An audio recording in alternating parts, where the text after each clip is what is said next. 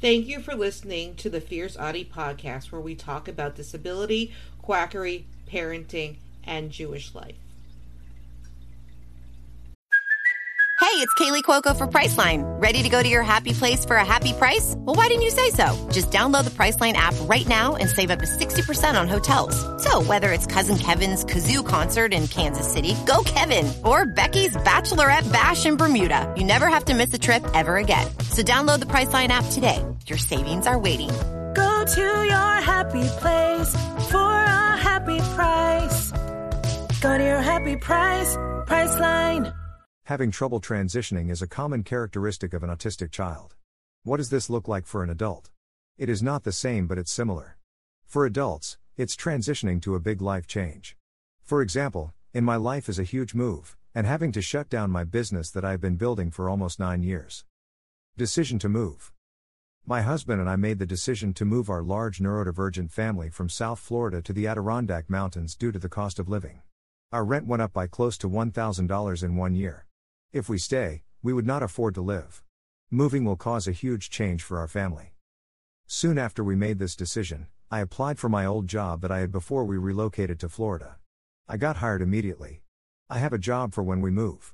That is a good thing. I hadn't worked for them in 15 years, though.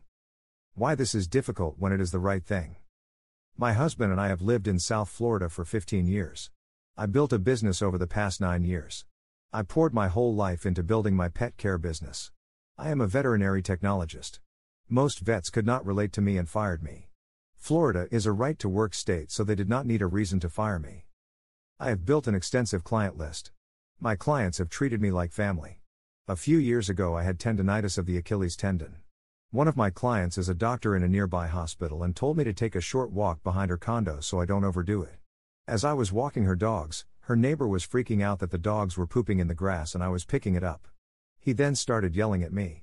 I said I was sorry and I went back to my client's house. Then I texted my client to warn her about what happened. She then proceeded to scream at this neighbor because of what he did. He subsequently moved out. So when it comes to my business, it's a piece of me. The other day, it hit me that I will be closing it down. It caused many meltdowns and shutdowns. I build this. It was a part of me. It feels like I'm losing a child. How IT has affected US. I started to pack and sort everything. This started over six weeks before our move. I first started with the garage, then our bedroom. I packed up the china cabinet and other tchotchkes. I was doing all of this way before we move and it started to freak the kids out. After this was said to me, of course, I internalized it all and thought I was an awful parent. I am always wondering if I am doing the right thing. I have a strong support system to reassure me, and I really need that. I am having a lot more PTSD episodes. Everything the kids do have been causing a flashback. It's nothing that they did, I am just more sensitive now to triggers that cause these flashbacks. Just joking around with my oldest child, I have flashbacks of being the scared little child waiting for my father to come to abuse me. My mother never put her hands on me, but my father did. My mother just said things over and over again to make me feel bad about myself. After being talked to by my partner, we scheduled a psychiatrist's appointment. I talked to the doctor and she said she can help me with medication to help with this. I start it tomorrow. We will see how it helps. What I realized. I recognize that I have a hard time with transitions. The process of moving is extremely stressful. When I have the plan to do anything, I am in a hurry to get it done so I am not in a transition period. The transition period is the hardest for me and a lot of the members of my family. I am sure we are not the only neurodivergent family that experiences it. We always tell the kids that we will be much happier after the move takes place and we are in our bigger house. If you are going through a big transition, give yourself some grace.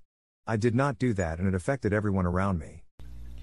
Don't forget to subscribe or follow on Spotify, Apple Podcasts, Facebook, Twitter, YouTube, and Instagram. Keep on speaking your truth and never let your flame burn out. Thank you for listening.